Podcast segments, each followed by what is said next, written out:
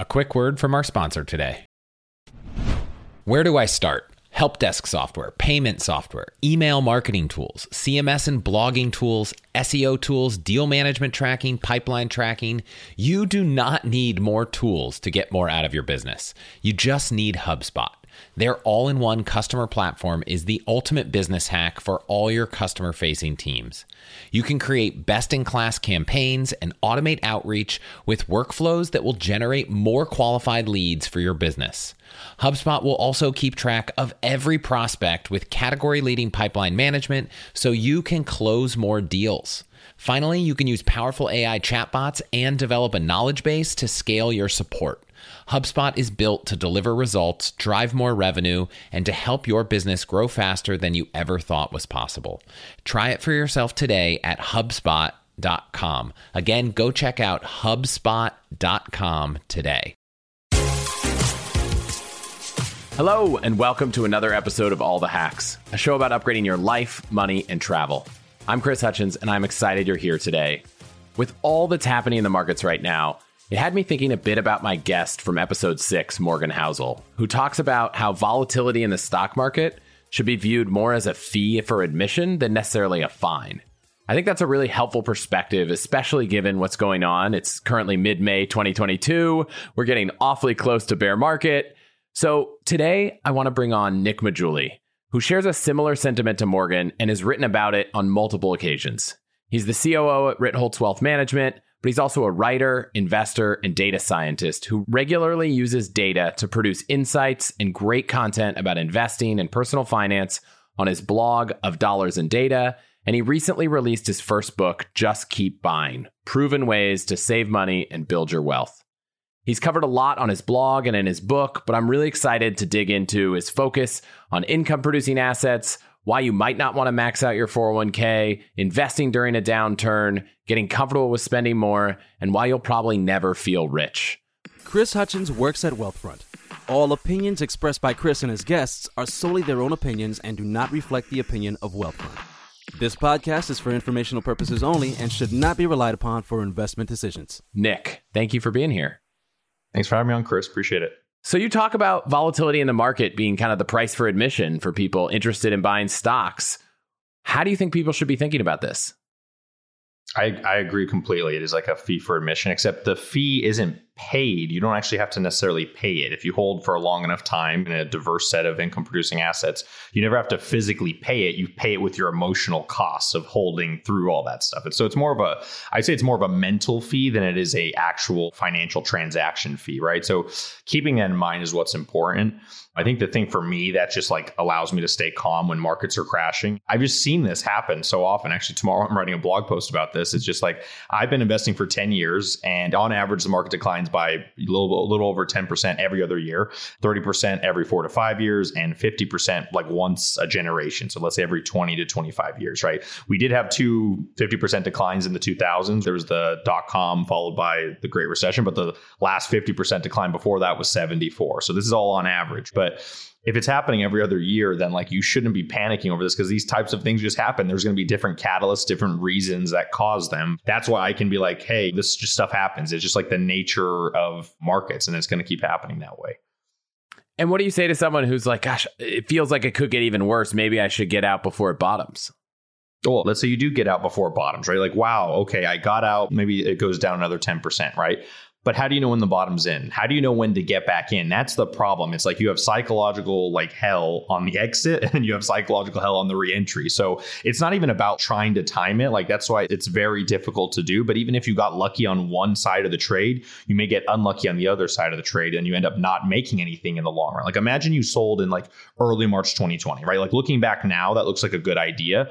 But when did you get back in? Within six months, we were at all time highs. Did you get back in before you passed your old price? Like probably not right? And that's the thing because it would happen so quickly like it's really hard to predict that stuff. So i don't recommend those types of all or nothing type of moves. If you are getting worried i say make minor very very minor tweaks. Just enough to get you to sleep at night but not so much that you jeopardize your financial future. So that's my hack there. If you're going to sin sin a little. Don't sin a lot. Don't it's that's where people make big mistakes when they start moving everything too much based on short-term changes in information.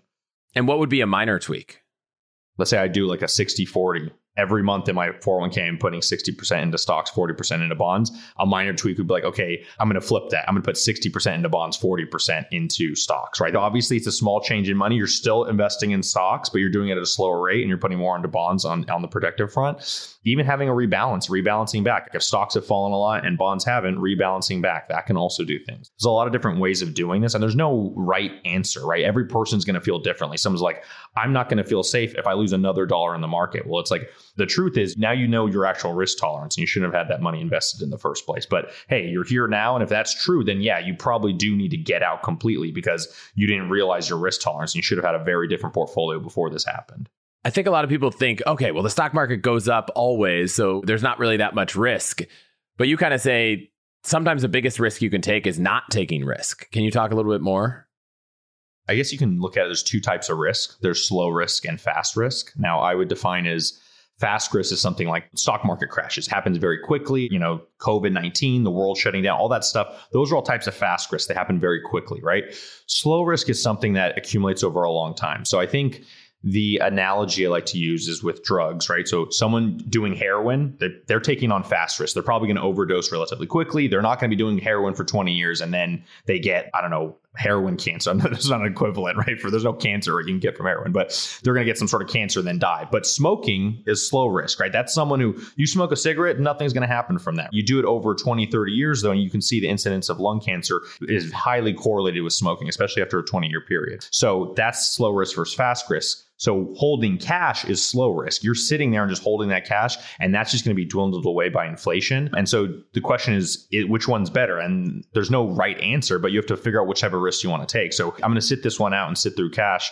Not only is your cash being inflated away, but if the market does happen to move up, like for example, I had people in 2017 telling me that oh markets are overvalued if you've been sitting in cash since then you're you lost out on 100% gain basically even with the current decline maybe 80 90% gain so it's like what risk do you want to take and where do you want to take it? That's the things you need to think about. So there's nothing wrong with sitting in cash, but as long as you know, hey, like I'm going to lose purchasing power over time by doing this. As long as you've accepted that, let's say two to four percent. This last year, inflation's been eight percent, but that's generally not what happens over long periods of time. Let's just say four percent a year. You're willing to accept that haircut on your money, then that's fine. But in the short term, very little fluctuation. But that's what you have to deal with.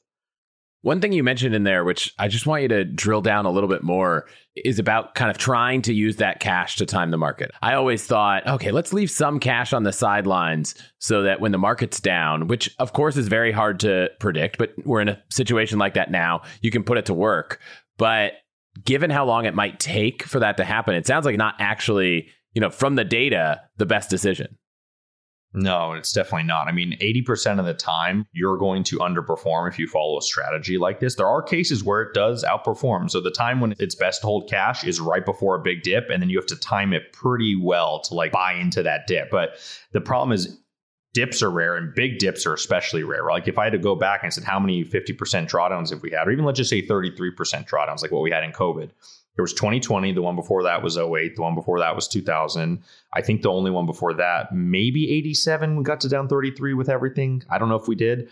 The time before that was 74. So they're very rare. And we keep going back through time is not a history lesson, but you get my point. Because they're so rare, the strategy doesn't work because you're sitting there in cash hoping for this dip that never usually comes. And so then you've just lost out on market gains that you could have had, basically. That's the whole issue with trying to time.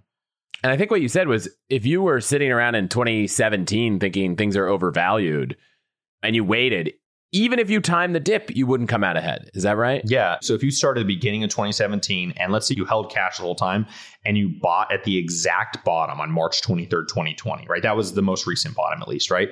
Even if you perfectly timed that, you still would have bought at prices 7% higher than what you could have gotten early 2017. Of course, that's still an incredible trade. Like it's insane that you could do that. Like it just, it doesn't really work that way. So yeah, I don't recommend trying to time the market. It's tough. It's just too tough. I've shown some evidence that if you can do it even somewhat okay, you might be able to make some money on it, but it's really tough. And most people can't do it over the long run. You just end up losing out. What do you say about now? Now we're not trying to time the market, but we are in a down mm-hmm. market, right? Depending on what day this airs, maybe we hit bear market, maybe we recover, mm-hmm. and a lot of this is not relevant, which I guess we are all hoping for. Mm-hmm. But when you're already in the down market, is there something to do differently? If you have a way of getting more cash, of course. I'm not against buying the dip. I'm against holding cash and waiting to buy the dip. They're very different things because conditional on you being in a dip, let's say you just sold a business or you got an inheritance and by chance you happen to get a big cash infusion when the market's down, that is one of the best times to buy because if the market does recover as we expect it to over some period of time, you're looking at higher expected return. I cover this in chapter 17 of the book. The math on this is very simple. So let's just use the COVID example. So for every percentage decline, you need a larger percentage gain to get back to even. This is just a mathematics, right? So let's say we're at 100 and the price goes down 33%. So something's at 100 goes to 66. To get from 66 back to 100, you have to go up 50%, right? 66 has to go up by 33 more, roughly, right? Which is 50% gain. So X percent drop requires a larger gain to get back to even. So if you had bought on March 23rd, 2020, all we need to do is figure out okay, how long do you think it's going to take for the market to recover? You have some estimate, some time estimate, and then based on that, we can back out your expected return. So even if you thought it was going to take five years for the market to recover, right? You're looking at a 50% upside over five years. That's roughly 10%. Actually, do the compounding math, it's less. It's like 8.5% a year, but let's just make it linear to make it easy for us, right? Mentally, you're looking at 10% a year. That's a pretty good return if it took five years, right? Even if it took two years, you're looking at what 50 divided by two, that's 25% a year returns. You're like, who wouldn't want that? So if you think the COVID's going to recover in two to three years, you're looking at some pretty good returns if you buy, right? What actually happened, the market was back at all time highs within six months. And You had something like a 106% annualized return, which is like one of the greatest of all time. Now, I'm not saying that that's going to happen here. I don't know, but that just, that's the thinking you need to get into. So, oh, we're 20% off the high, right? To get back to even, let's say it's whatever, like 25%, right? You know, if 100 went to 80, you'd have to go up by 20, which is 25% of 80. So you need a 25% gain. Okay, if you think it's going to take two years to get back to our old high, let's say it takes two years, that's 12.5% roughly, doing the linear math there. Do you not want 12.5% right now? That's a pretty good return, right? All else equal. But maybe it doesn't take two years. Maybe it takes five years to get back to high. Then you can see why it's not as good of a deal, you know, if you, if you were to divide 25 by five. Now it's only a 5% return, which isn't as great. In the book, you said there are two good reasons to take on debt. One of them was when your expected return is higher than the cost. Does that mean that it could be a good idea right now to borrow to invest when the market's down? Is there risk there that's beyond the expected return that people should be thinking about? So I would not recommend that under most of almost all circumstances. I think like technically, yes, the expected return could be higher. The problem is we don't know the future. Like we could be at the beginning of a five year bear market. And so borrowing money to then invest is a very risky proposition unless like you could easily pay off that debt. Unless you're like you know what? I'm going to take this risk. I'm going to lever it. And even if it goes south i can easily pay it off. You borrow like 2% of your net worth or some, some really small amount you could try that. I don't think it's worth the hassle and effort and stress of that to do something like that but you're right. If the drawdown was bigger, yes, I think I don't think we're there yet. We were down 20, but now the market's rallied today, and I don't know where it's going to be by the time this gets released, as you know. So I don't know. I think it's too it's a risky proposition. I don't recommend that type of stuff because you can get really wrecked by trying to lever up. I'm, I'm not here recommending it or proposing that you recommend it. The way I thought about it was, gosh, maybe if I had a certain amount of money I wanted to invest over the next three months, maybe I could invest those three months today and then just pay it back in two months. Like I always say, when you borrow money, you need a plan to pay it back and you need to be comfortable with rates. And a lot of borrowing against your portfolio, against your home, sometimes those rates aren't fixed. I will throw to anyone out there listening thinking buying the dip, maybe I should borrow for the expected return. One, take all the advice you just gave. And two, there are some expectations of interest rates going up, which could mean that that equation of how much it costs to borrow is going up also. So, from my perspective, I don't think it's a timely or wise thing to do, but I thought I'd touch on it a little. Yeah, I, I, generally don't recommend that. If you have extra cash, that's investable cash. Not nothing for an emergency or anything. You have hey, have extra cash by chance, go ahead and buy, right? But if not, I'd say wait, don't do anything like that. Don't go beyond your means, basically. But another way to buy the dip, in a sense, could be to just rebalance. If your stock portfolio is down significantly and you want it to be at 80 20 and you're at 70 30, you could sell some of those bonds when they're down and, and buy more stocks. That's another way of doing this. And obviously, it happens in the reverse too. When people think they're overheated and you reverse back, you sell some of the stocks to buy bonds, you can do the same thing there. So, works both ways, right? It's a natural rebalancing process. And over time, there will be drift. The, the higher return asset will eat most of the portfolio over time. And so, or become most of the portfolio over time. So, you'll have to just rebalance periodically. maybe we're out of this whole thing by the time this comes out. So I don't want to spend too much time mm-hmm. digging on how to invest when the market's down.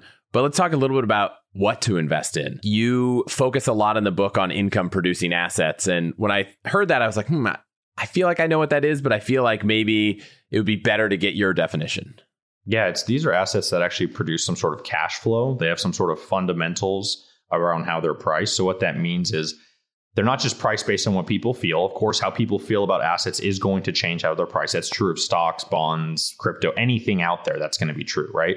But income producing assets have some sort of fundamental, like there's some weight there, which is the actual cash flows for that asset, assuming they have cash flows. Like imagine a suitcase with $50,000 in it. We all could be sitting here debating the value of the suitcase, but if we know there's $50,000 in that cash, like that is a hard fact that we can use and be like, okay, the value of this suitcase should never go below $50,000, right? Historically, that actually is not true because Warren Buffett used to buy something called nets back in the day, which was like buying that $50,000 suitcase for 25,000 because he would buy a company where the liquidation value of the company was worth more than what you could buy it for on the open market. That's like an arbitrage. Those should never happen. And today they basically never happen because people are smarter now and then people have more data and they're not allowing these types of things to happen. But that's just an example of like income producing assets are just a fundamental weight that kind of keeps prices in line. And in the book, you outline a list of income producing assets, and some of them I think most people will be familiar with, things like real estate and stocks. But one that I think most people aren't is royalties. Are some of these more alternative income producing assets things that you talk about because they exist or you talk about because the average person might want to look into them? Well, I think it's something that people can consider looking into. I don't think any single asset class is necessary to build wealth. I think I've seen people do it with just real estate. I've seen people do it with stocks. I've seen people do it with farmland, etc. Like you don't there's no one that's required. You don't need to have all these. I'm just trying to expose people to different asset classes and different options. I think, for example, in the case of farmland, that's something that during most good times, it's not really correlated as much with US stocks. Of course, most risk assets will decline together. That's going to probably be farmland as well. But the thing about farmland is it's just a different return stream. And so because of that, it's going to behave differently than stocks, right? So it's something to kind of keep in mind is like, hey, how am I diversified and what do I own? So I don't think there's any reason why you need to use those. You don't have to. I just want to expose people to different ideas out there and just because they're like, oh, that's kind of cool. Like if you're a big music fan, I could understand why you might want to own royalties. I think there's a personal reason for that. I'm a big music fan. I think that's something I'll get into eventually. There's a lot of accredited investor rules and things around some of those things. So you have to just kind of wait until you can do that unless the rules change. But that's just something to keep in mind. And for anyone who doesn't know, royalties, you essentially can just buy the income from an asset like an album or an mm-hmm. entire collection of albums and people sell these in private investor groups. Is that right? Yeah basically. So you can say hey i want 10 years of royalties for this particular song. And let's say they're selling those royalties for i don't know let's say 20 grand. That's what they sell. And you get 10 years of it, right? But last year, the song made five grand in income, right? So they would have paid you five grand. You're like, well, Nick, that's a great thing. If I get five grand for the next 10 years, you know, that's 50 grand. I only paid 20 grand for it. That's a great return. The problem is you don't know if the listens and streams and all those royalties are going to be five grand a year. They might be declining over time. You need to kind of see the history. You need to guess about the future. Obviously, if one of those artists were to die or something, you would see a huge spike in the royalties in that one year. Maybe the royalties would permanently be elevated. You don't know. And so you're kind of guessing around the future, but it's also like a cultural investment. I think it's more like social than it is necessarily just the cash flows, but they both definitely matter. So you kind of said don't buy individual stocks, but I'm curious if the message is more don't trade stocks and that if you want to buy 20 companies that you're excited about and build that kind of basket of long-term investments how do you feel about that approach? It's relative to the percentage of your wealth. So if you're doing that with 5% of your net worth go ahead. If you're doing it for fun go ahead. I don't care. But if you're going to put the bulk of your wealth in 20 companies that you're crazy about I think that is a less prudent strategy than owning like an index fund because the probability that those 20 companies are going to grow at the market rate over a long period of time is unlikely. I mean, most companies die. And the reason why you look at that chart of like, oh, here's the US economy or $1 invested in stocks for the last 100 years or the S&P 500 for the last 50 years, that line isn't realistic because the companies in that line are always changing over time. The companies that are falling behind fall out, and the companies that are rising up get added in. It's like a momentum strategy. People don't realize that. So if you just do a buy and hold of 20 random companies, say, I'm going to hold these for the next 40 years, like half of those companies probably won't exist. A couple of them will probably do really well. But the question is, will those ones that do well offset all the ones that don't do well? And I don't know the answer to that. And so I don't recommend doing that for performance reasons, but most importantly, I don't recommend doing it because what I call the existential reasons, which is you don't know if you're a good stock picker. And I can get into that whole argument if you want, but unlike most endeavors where you can identify your skill, your talent pretty quickly, with stock picking, we don't know. Like you and I, Chris, can go pick a basket of stocks, come back a year, and if yours outperforms mine, does that mean you're a better stock picker? I don't know. I don't think we can say that with certainty after one year. I don't think we can say it even after five years. Maybe 10, we'd have enough looking at our track records, we could probably say something. But after one to two years, no one knows, right? Just imagine someone who bought GameStop in July 2020 before the Wall Street bets thing happened in early 2021. They had a huge return, but had nothing to do with why they picked the stock, had zero to do with their intuition about that. So I think there's a lot of luck here, and that's what makes it tough. You mentioned if we picked up a basket of stocks, some won't be gone, which I think means it's maybe even more important to figure out when to sell so I want to talk about mm-hmm. that a little. For me personally, it's tough, right? You you pick a stock or you invested in crypto early on or something where you have a little bit more of an attachment to it. I don't have a particular attachment to VTI, right? Like the total stock mm-hmm. market. Nor do I want to stop holding it at any point. But for all these other things that people might have invested in their 10, 15%, how do you think people should think about selling them? Or even if you work at a company and you just have the stock in that company and you have beliefs about it, how do you make it easier to sell either in advance when I know you could say, this is my criteria, but maybe when you're not that prepared in advance to have created criteria? How do you think about selling? I think there's three reasons to sell. First reason, rebalancing. Sometimes that's just a natural thing. I don't think that's what you're asking in this question, so we're going to put that aside. The second reason is the point of investing is so you can live the life you want. So sometimes you need to sell stuff just because, hey, I'm going on a vacation. Maybe I want to do this or I want to do something nice for somebody. You sell I also assume that's not what you're asking either. So we're going to put that aside. So rebalancing and funding your lifestyle, let's put those aside reasons to sell. The third reason I think you should sell is to get out of a concentrated or losing position. Those are very different things because it's amplifying your risk. It depends. Like let's say you work at a company, right? You can think of that company paying you stuff as like a bond income. That's like the income you're getting from the company is like a bond. It's just a payment, right? You get every two weeks, you get your payment, right? Your coupon payment. Now, why would you also want to hold the equity? You're like, but Nick, this is be the next big thing. Okay, that's fine. I recommend finding what is called the regret minimization framework. That's not something I came up with, but basically sell enough of it so that you can lock up some level of lifestyle. And then anything above that if you want to like let it ride go ahead. I want you to imagine the future. If it goes to zero how do you feel? If it triples how do you feel? So sell the amount the right amount such that no matter how the future unfolds you're kind of happy with your decision. I think that's the best way to do it. I think it's the only prudent way to do it because someone close to me, they went public. He saw his net worth shoot up a lot of money, talking high six figures, and he was in a high growth tech stock. And now that company is collapsed by like 80%. So he's now seen his wealth drop. And now that six figure position is still six figures, but now it's very low six figures. So he's seen this happen because he didn't want to sell any of it because he thought it was going to be the next big thing. And I think he's having some regret because he should have sold probably some of it to like lock up some lifestyle stuff. And I just said, hey, here's what I would do, but you can do whatever you want. And then they did what they wanted, and that's it now. So that's what to just think about is like regret minimization. That's the framework I would use. So let's say you're holding one of those stocks, and right now mm-hmm. it's down more than the market is on average, right? There are a handful of tickers that are down, like you said, 80%. Is there an argument to stay in them? Because if the whole market recovers, they're going to recover at a rate that is maybe greater than the average market like if you just trade out of i don't know peloton or robinhood or something into the s&p everything comes back to normal, well, you went down 70% and now you're just up 20.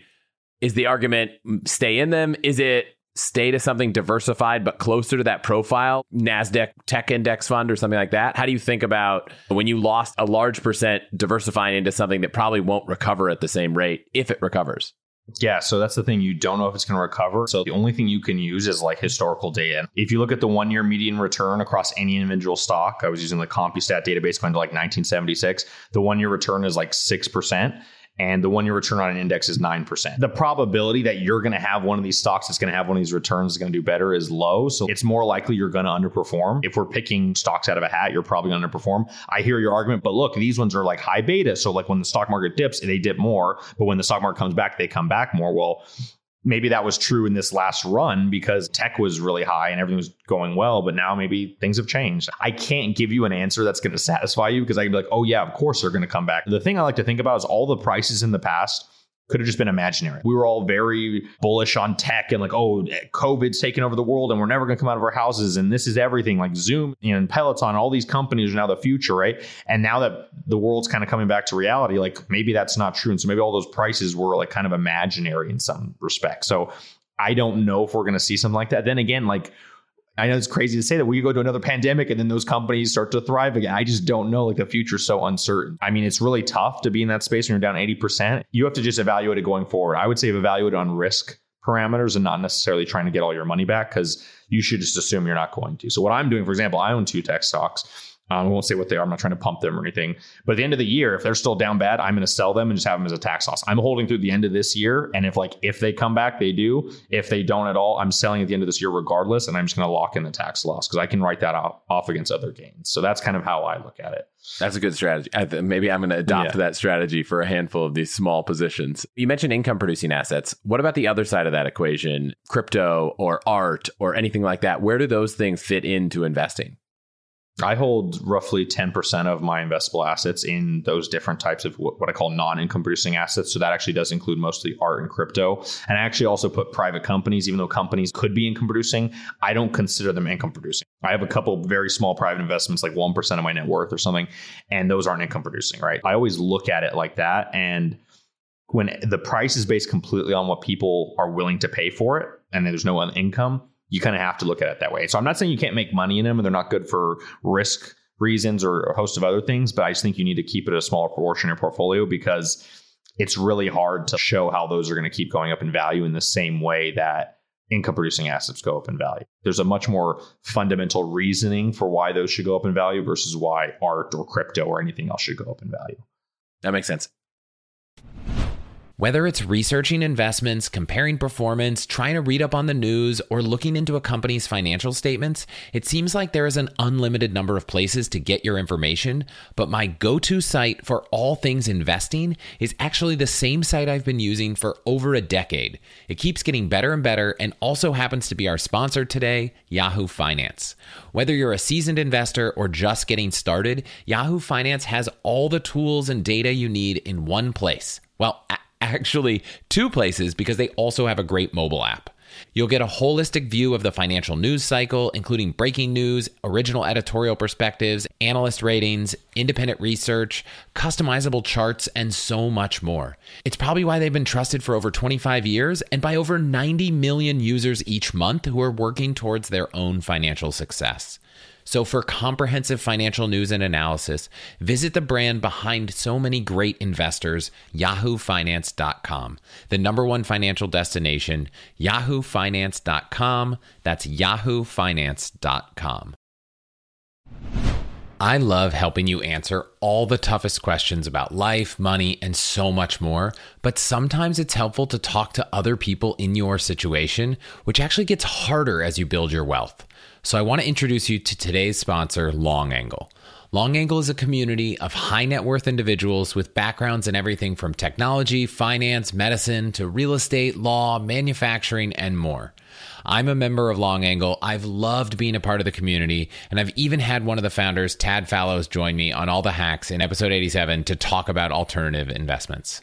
Now, the majority of Long Angle members are first generation wealth, young, highly successful individuals who join the community to share knowledge and learn from each other in a confidential, unbiased setting.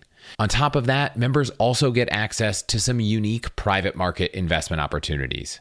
Like I said, I'm a member and I've gotten so much value from the community because you're getting advice and feedback from people in a similar situation to you on everything from your investment portfolio to your children's education to finding a concierge doctor. So many of these conversations aren't happening anywhere else online. So if you have more than 2.2 million in investable assets, which is their minimum for membership, I encourage you to check out Long Angle and it's totally free to join. Just go to longangle.com to learn more. And if you choose to apply, be sure to let them know you heard about it here. Again, that's longangle, A N G L E.com. So let's jump a little bit to where we put the money. I think one of your contrarian takes in the book is that maybe you shouldn't max out your 401k. Yes, that's one of my most contrarian takes. And it's a, I think it's a very disliked take, but some people kind of see the value in it. For someone listening, it's like, wait a second, wait a second. I've got my 401k and let's set aside the match because I think we'll all agree that if your company is going to match your contributions, that's worth it. But if they're not, why would someone listening who's not getting matched want to stop and say, maybe I shouldn't do this? Well, I think the the point of this is to actually just open the conversation up because if I looked and I was like, nine out of nine personal finance experts all said max your 401k. Like I was like, maybe I should just look into the numbers and find out. And you actually look at like the after tax savings you get from above the match, as you said, so anything above the employer match was something like 0.7% a year. That's assuming a 15% capital gains rate and a bunch of other assumptions. But like you're looking at 0.7% a year and some 401k plans have all-in fees of over you know 1% those people that are paying 1% to be in their 401k they're getting negative 0.3% a year. Tax they're paying a negative tax alpha i guess you'd call it. You're like losing money just to be in their 401k they would be better off if they didn't put any money in there and just held that on the outside and put in a brokerage account and got lower fee options right? So they could just manage it themselves. And so I just wanted to open this up so that people would actually look at their 401ks and say, how much am I actually paying? All the all in fees, everything. If it's anywhere near, let's say 0.7%, you need to definitely get out of there. If it's like 0.5%, then the question is like, is it worth the extra 0.2% a year to like lock up your money to 59 and a half? And I don't know for all the excess money. And I don't know what the answer is. So I wrote about all this in the book. I was just comparing like a 401k to like a brokerage account, right? Where it's post tax money and all this. What I didn't even consider, and I've since thought about since, in a brokerage account, if your only income is capital gains, like dividends, capital gains, whatever, and that's your only income for the year, you can have $40,000 a year tax free as a single individual. If you include the standard deduction right now, it's like 50 grand. So if you're a couple, now multiply that by two. A couple, a retired couple right now, let's say they have a, I don't know, a $2 million portfolio and it's paying them $100,000 a year in income, like capital gains, dividends, etc.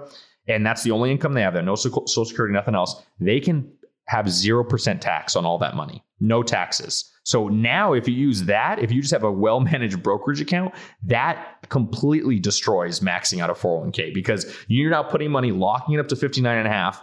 It just makes absolutely no sense to do that when you can have a 0% tax free pulling money out of your brokerage account, which is kind of wild to think about. But that's like a real thing. You can look it up. Like, yes, a couple can pull out about $100,000 a year tax free as long as their only income is capital gains. And most people don't talk about that. And that's something that now I going back, I would have added that into the book as another counter argument. But just think about that. Like that completely changes the retirement landscape. And like, do you need to max 401k? Well, not necessarily, because if you can build a big enough portfolio outside of your 401k, you can even do it and have a much better tax treatment as well. I had Andy Rachleff, who started Wealthfront, where I work on the show. He has a similar take to you, but uh, he added on. And so go back and listen to that episode if you mm-hmm. want to go deeper on this the cost of the liquidity. The fact that if you need the money, you have to pay fees and there isn't an easy way to get the money out. And his mm-hmm. argument was that young people, you don't know what you're going to need money for, whether it's starting a company, whether it's buying a home, whether something happens. And so his point was like, if the fees don't make sense, then it's a no-brainer that you shouldn't do it. And and there are sites out there right now where I think you could just search like 401k fee analysis and they'll tell you sometimes it's the account fee, sometimes it's these mutual funds that just get marked mm-hmm. up. It's like you could get the same fund somewhere else, but we just charge you an extra half a percent. Mm-hmm. But there's also a cost to liquidity and not having access to your money if you need it.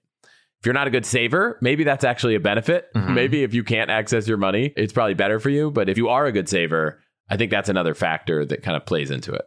Yeah, I agree. And I think so. Some people say locking up your money is a feature, not a bug. And I agree for some people that don't have discipline, this is not going to be a great idea because you're going to pull that money out and then probably spend it or something. So I completely understand that take. There's some benefits that go beyond a spreadsheet. But yeah, that's why I even thought about like looking into the numbers on this because I was like, I had the same issue where like, oh wow, I couldn't buy real estate right now because like I locked up way too much money into my 401k that I probably should have just done the 4%, got my match and then had everything else on the outside. And I kind of regret that now. That's why I'm just trying to get this idea to people, especially young people who like, you're right, you don't know what you're going to use the money for. And so just having that kind of in mind is kind of helpful, I think. If you want to have a diverse portfolio, maybe there's some assets you put in your retirement account, some you put in your Roth IRA, some you put in your taxable account. And for someone versed, it's asset location. Is that really a mm-hmm. big deal? I think I saw somewhere that you either don't do it or it's not an important part of your investing strategy, which made me question whether it's worth it. There's two different ways of looking at it. If you're trying to maximize every dollar, there's an optimal way to do it. And I can tell you, you want to put your highest growth assets, the things you think are going to grow the fastest, let's say stocks. Let's say there's only two assets. There's stocks, which are high growth, and let's say they're bonds, which are low growth. In that scenario, you would put all your high growth assets into your non taxable accounts. Your 401k would be all stocks, your IRAs would be all stocks, and then your bonds would sit in your taxable accounts where you have to pay whatever on the income that you're saying. But Nick, they pay the income. But if you actually look at the math, the high growth, all the taxes on the capital gains are going to be much bigger than any sort of income you're going to have to pay on a bond, especially with yields as low as they are today. The income is very small. So if you're trying to just go like maximize every dollar, there is an asset location argument to be made. But if you want to do a convenience argument, which is what I care about, I just make all my accounts look basically the same, right? Like they're like carbon copies of each other in terms of the asset allocation. I don't put the same funds in all of them. The reason I don't is because I do tax loss harvesting once in a while. This is where you kind of need a professional sometimes. If you don't do that correctly, you can do something called a wash sale. And basically you try to tax loss harvest, like lock in a loss. But then if you buy something like one of your IRAs, you buy the same thing, it's all washed. It's a very complex topic. I don't want to get into here. I just recommend talking to a professional, getting that type of advice because if you're trying to do certain types of tax games in there, you're going to have to just be careful what you do. But just for ease of use, I like having the same allocation across all my accounts because then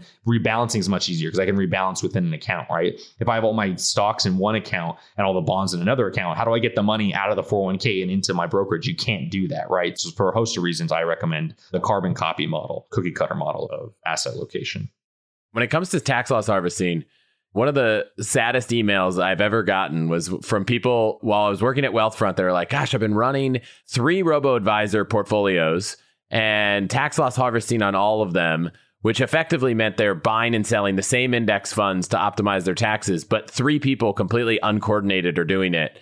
And the end result is just not going to be fun. I always say, like, if you are doing any kind of tax loss harvesting, make sure that whoever's doing it knows all the rules across all the accounts. Otherwise, it can be messy. Even just the investing of it, right? If you are investing regularly in your IRA, like you said, if you're buying the same thing you're tax loss harvesting somewhere else, can be a problem. The single feature that I thought was the coolest is in Wealthfront, you can go in and put an email address and they have to confirm, I think. But so my wife and I each have an account.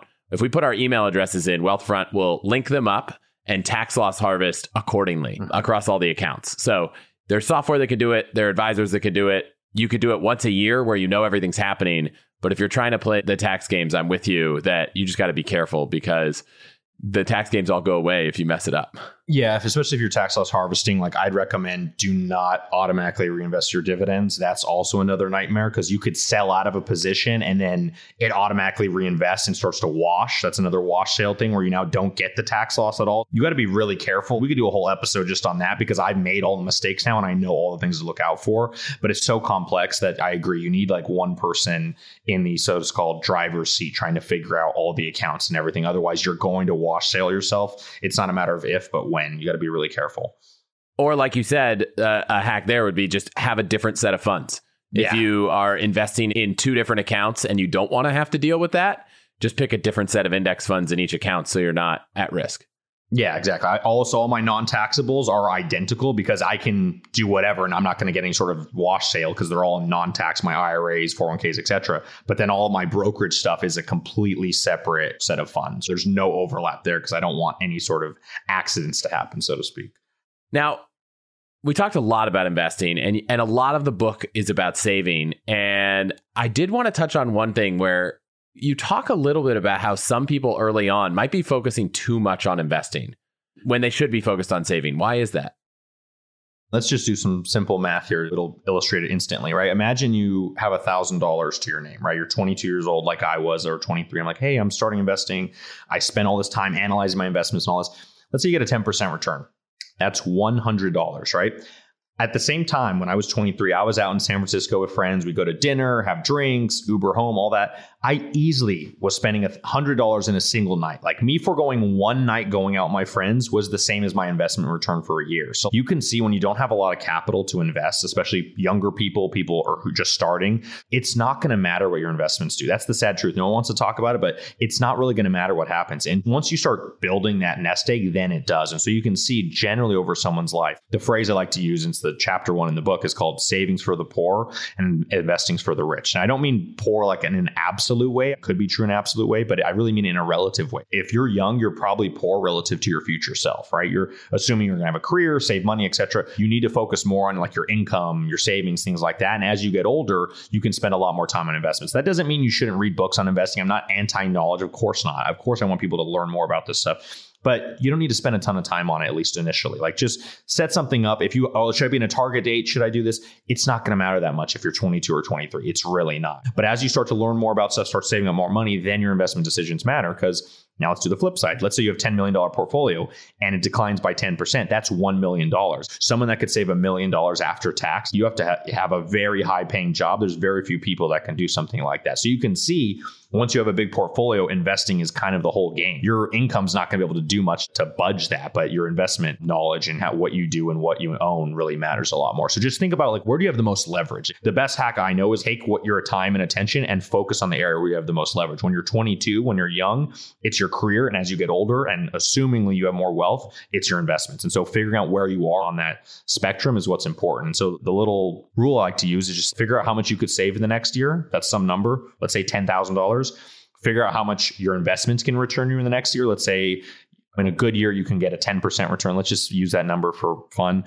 10% return, let's say you have 50 grand invested, that's five grand, right? So if you could save 10 grand, but your investments can only earn you five grand, you probably need to work a little bit more on either raising your income or saving more money to get that other number higher. You want that 50,000 to be 100 and then 200, et cetera, so that if it gets a 10% return, the amount of income you're going to get is larger. So whatever number is bigger is where you need to focus on because over time, you're going to see that your investments are going to be able to return you more than you can save in a year, in theory, if, if everything goes well. So that's what they're focused on. And so let's go down that journey. Now you're at the point your investments are earning you more, that second half of the journey. And mm-hmm. you're in a situation where I know a lot of people are, which is they're struggling to spend money. They've gone through this disciplined cycle of saving.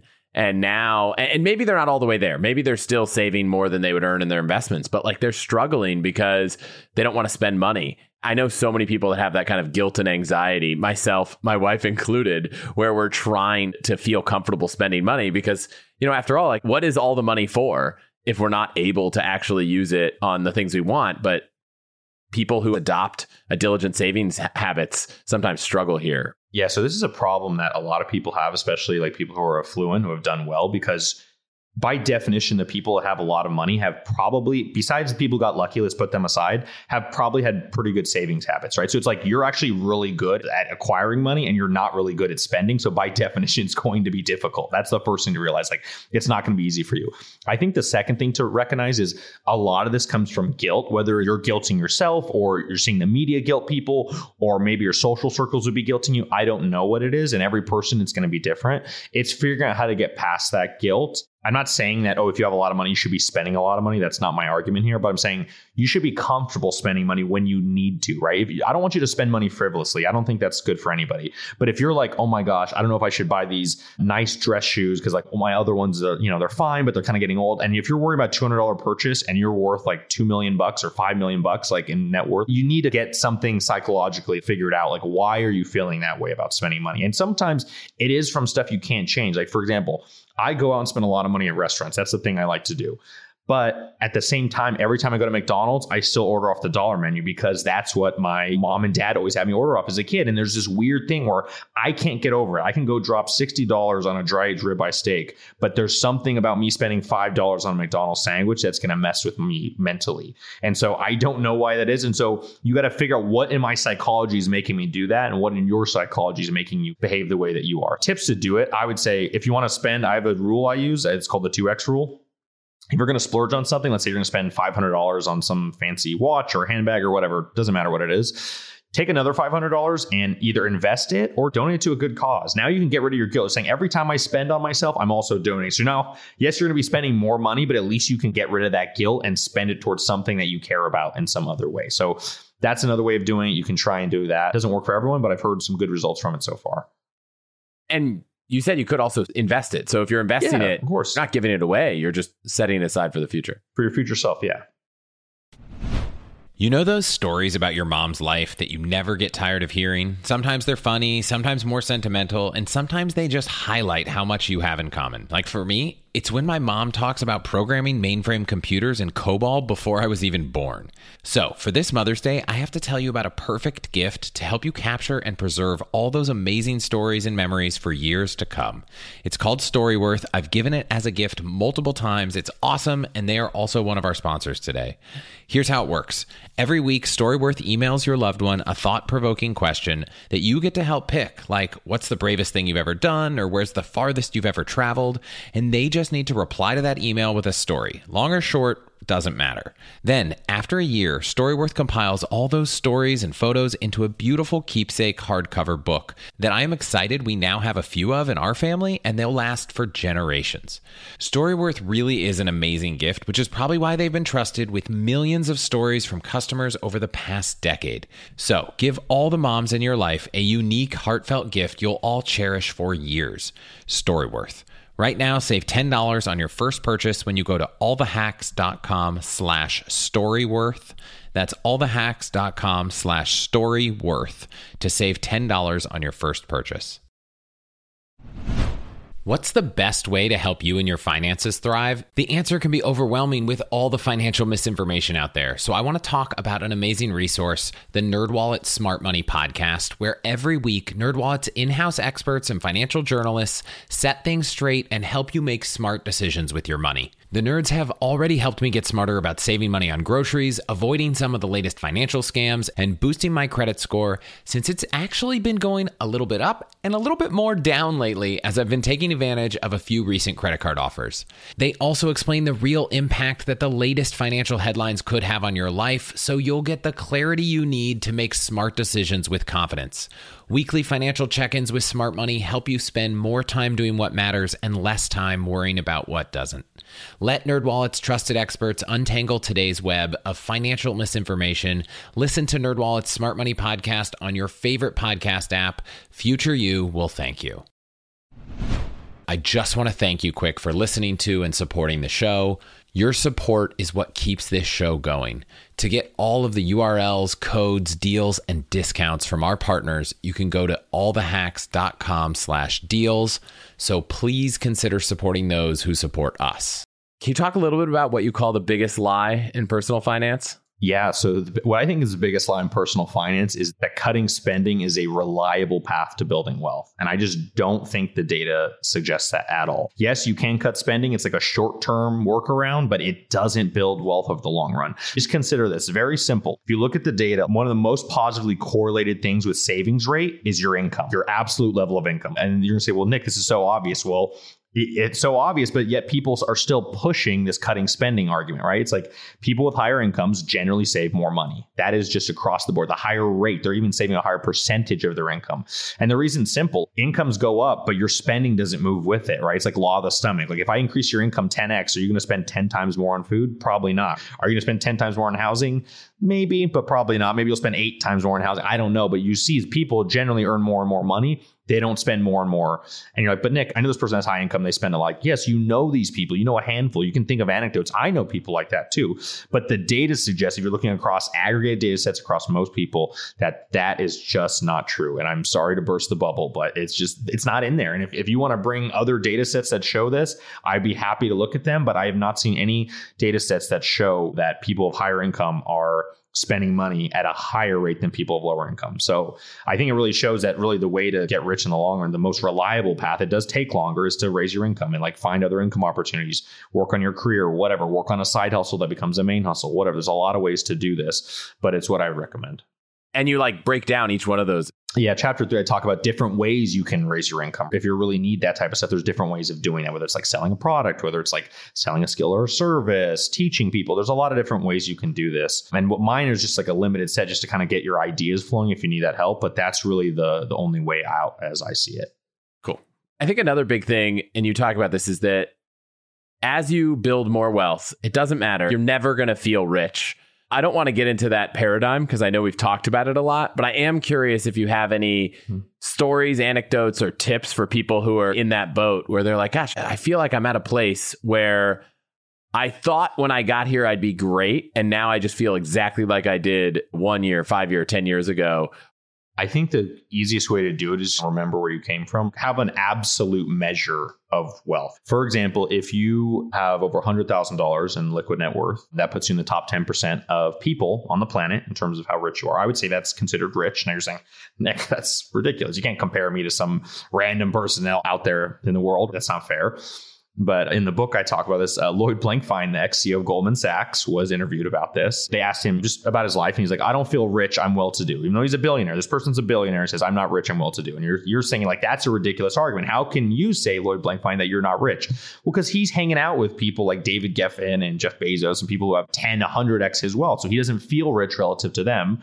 Well, I can make the same argument that like, hey, I know what he's saying is outlandish, but what you're saying about how like, oh, well, you can't compare me to those other people around the world. It's the same thing. Lloyd Blankfein doesn't think that you can compare him to like people like you and me, right? Because he's like, that's not my social circle, right? Those aren't my people. So you're making the same argument he's making. Obviously, it's less objectively outrageous, but it's the same argument. So I think you have to look at global wealth. You have to look at like absolute thing relative to your history, what you could expect to earn or expect to have in your life. I think that's the only way to stay grateful and and to kind of break out of that cycle of not feeling rich. Like for example, I consider myself rich. I'm not a millionaire. Like objectively in the United States, I'm not rich, but like relative to the world, I consider myself rich. And so I have to think like that. Otherwise, I will always be chasing that type of stuff. And so I think you have to remember that. That's how you ground yourself. So I would consider myself a rich person, despite the fact that I'm not even a millionaire. I'm not someone who can go around and fly private or any of that type of stuff, which we would consider rich behavior. I think it's just a way of like looking at the world so that I, I don't kind of lose myself to that type of stuff taking out of your mind that flying private is rich behavior mm-hmm. is probably going to help because I feel like that most of us will probably never get to that point. We did have an episode where we talked about how you might be able to do it for a little bit less, but no matter how you slice it, it's just really expensive. So uh, mm-hmm. don't put that as a target or a goal. You can always use points and fly business class for way less. So I think most mm-hmm. people here know that. Yeah. so you ended the book talking about this experiment where you said if I were able to create some principles that I would give to myself if I were randomly dropped somewhere in the last hundred years. What would I create if those principles weren't like avoid the stock market during a certain time period or something? And and you said that was the book. Like the idea was you wanted to write this book. I assume for anyone at any point in time to read. But there were 21 principles. So I'm curious if you had to pick only a couple, what would they be? We just discussed one of them. You'll never feel rich, and that's okay. I think that's a huge principle because throughout history, like status is always going to be something that affects humans. It's going to be something true today, uh, 100 years from now, a 1,000 years from now. I know that's going to be true, right? I don't know what the investment environment is going to look like, whether we're going to have investments. You go back a couple hundred years, investing wasn't a thing that people did, that especially like regular people did. It was something that maybe the rich did or governments did, but regular people wouldn't do that. You're never going to feel rich. That's one thing. If I had to guess, I would assume markets on average will keep going up and to the right over the very long term. Like there's going to be human growth. I think capitalism will survive despite all the critiques against it, which means if that's true, then buy quickly, sell slowly. That is a kind of a idea I had for thinking about how to invest in markets. Don't wait. Don't sit in cash forever trying to wait and try and find the right time, those market timing things. So that's like a, a overarching point of my work. That's another big one I'd put out there. I know there's a lot of money things we can talk about, but I think a lot of the things that affect people is more about their life. So that's why I talk about not feeling rich. But in addition, figure out not where you're going to retire from, but where you're going to retire to. That's what's really important in, in retirement. A lot of people think retirement's about money and all this. And don't get me wrong, money is a piece of it. But I think the existential crisis of retirement is a far bigger thing that people do not talk about. And it's literally a big life change. You go from going into an office every day or talking with people, whatever you're doing, to now you don't do that anymore. You have to fill that entire 40 hour week with other things. And I think a lot of people aren't ready for that. And it really hits them in a, in a bad way. So before you figure out what you're going to retire from, figure out what you're going to retire to. Really imagine your retirement. Figure out what type of activities you're going to do, with who, how often, etc. Like, is that going to be with family, with friends, whatever? I think we should put a lot more emphasis on that because I think that's going to have a bigger impact on people's uh, well-being than whether they can use the 4% rule or the 3% rule. I don't think money is the primary concern for most people in retirement and I think my book has illustrated that. If you read chapter 2 it talks about that at length. So if I had to give a couple principles, the market timing one, because it's kind of my bread and butter, what I talk about, I'd say the feeling rich thing, because I think a lot of people don't focus on that. And then same with the, the retirement thing, thinking about much, think beyond money when it comes to retirement. Those are the three big ones I'd give out. I know that from our conversation outside of this interview, you have some life hacks, some tricks, some tactics, some routines that are worth sharing that have nothing to do with personal finance or investing. So I'm curious, while we have you, what some of your top ones are. If you live in a city where they have laundry services, I recommend getting your laundry done. Just, you know, taking it in there, have them pick up, deliver. I actually have a friend who lives in Long Island, so he has to drive it in and stuff.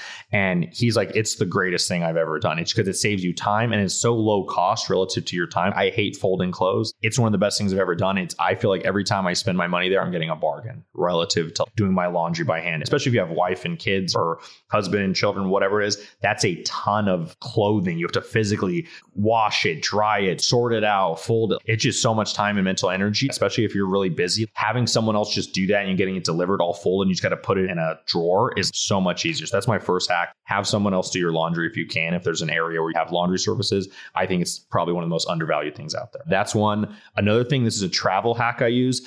I have duplicates of almost eh, like, you know, like, oh, I have to pack a toothbrush. I have to pack this. I have to pack. Nope. I have everything already sitting in my suitcase ready to go. The only thing I have to still pack is clothing because weather does change. If I'm in Seattle, it's very different than I'm in Phoenix, special, or if I'm different in Boston when I'm going. So I do have to pack clothing, but everything else I have and I need on a trip is already in my suitcases. I never say, Oh, did I forget my toothbrush? 0% chance because it's already in there. On top of that, if you do something happens, let's say your razor runs out of the blades go bad or something. I don't have a backup razor. Yeah, you do. It's in your travel bag, right? So you already have a thinking more about redundancy is really important because it just reduces your risk. I used to forget, oh God, I forgot my razor. Oh, I forgot my deodorant. I forgot this or that. Never. I've never forgotten a thing since. So double pack. You're saying I have to buy everything twice. I'm telling you, it's worth the cost to do it once and you'll never have to think about it again. So if I could, I would actually have a whole wardrobe ready to pack, but that's really hard to do and you're not going to know where you're going to go. So you can't do that. But I would say just have backups and travel.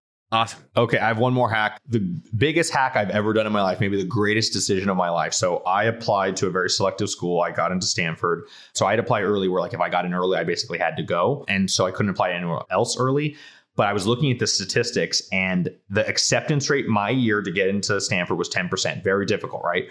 But early acceptance was 18%. It was double. So don't get me wrong, 10% is very hard. 18% is still hard, but it's not as hard. Today, those rates are half of that. If you want to get your kid into like a selective school and there's like some sort of early program, I guarantee you the acceptance rate is higher. And there's no single thing you can do to double your kid's chances of getting into a, a selective university than by having them apply early. I don't care if they got a 2400, I don't care if they're valedictorian, I don't care. You can go across the board. There's not one single thing that's going to double their chances, but that's a hack that probably will. I bet if you look at the data now, it's still double. I think the last time I checked, like now the standard acceptance rate is like 5%, but if you apply early, it's 10. It's like the easiest ARB out there. Of course, you could probably only do this to one school, but if you have one of these schools, you're like, hey, I want to go. Parents are spending all this money on all this stuff. It's like, have them apply early. That literally doubles their chance. It makes no sense to me why this isn't being talked about more. I should have seen a bunch of articles on this. I have not seen it yet. So that's my biggest life hack for trying to get your kids into a, a selective school. So hope that helps. I, I, hope it holds true a decade or two from now when, when my kids are actually going to school. yeah. Everyone's short in college now, so who knows, right? Well, one more thing I always like to end on is to pick a city you love and just give some people some suggestions who are visiting from out of town. Places to eat, something to drink, something to do, anything in there. Yeah, so I'll give you some New York City stuff. I'm a big foodie, so I'm going to focus on that. You can look up what's in New York City museums, etc. I say find your interest and go after that. So, big thing food places, it really depends what you want exactly, but I recommend one of the biggest brands in New York City is called Quality. So, Quality Eats, Quality Meats, Quality Bistro, Quality Italian. There's a bunch of different restaurants here. It's not like a chain like that, but it's like a restaurant group. I think they have really good food. It's more high end really fun. If you like sushi, Sushi Seki is good. If you want to do a Michelin star restaurant, my favorite is probably Momofuku Ko. That's really awesome. Honestly, if you just have restaurant recommendations, just DM me on Twitter. I'll just give them to you. Just tell me what you're looking for, price range. I'll just help you. I love doing this for people. It's just so awesome because I've been in the city a while. In terms of bars, if you want just my favorite like cocktail bar. It's a place called Ollie, just for the taste of the drinks. O L L I E. They are just so good. It's in West Village in Manhattan.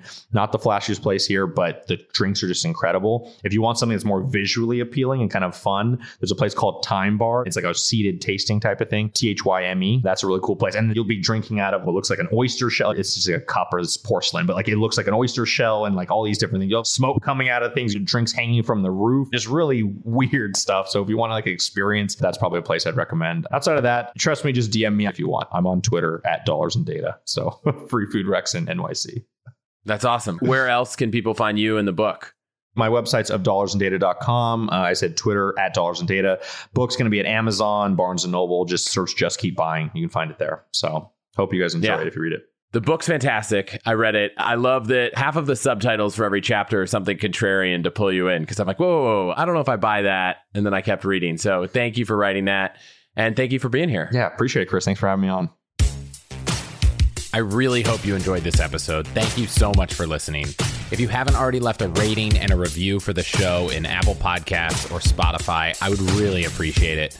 And if you have any feedback on the show, questions for me, or just want to say hi, I'm Chris at allthehacks.com or at Hutchins on Twitter. That's it for this week. I'll see you next week.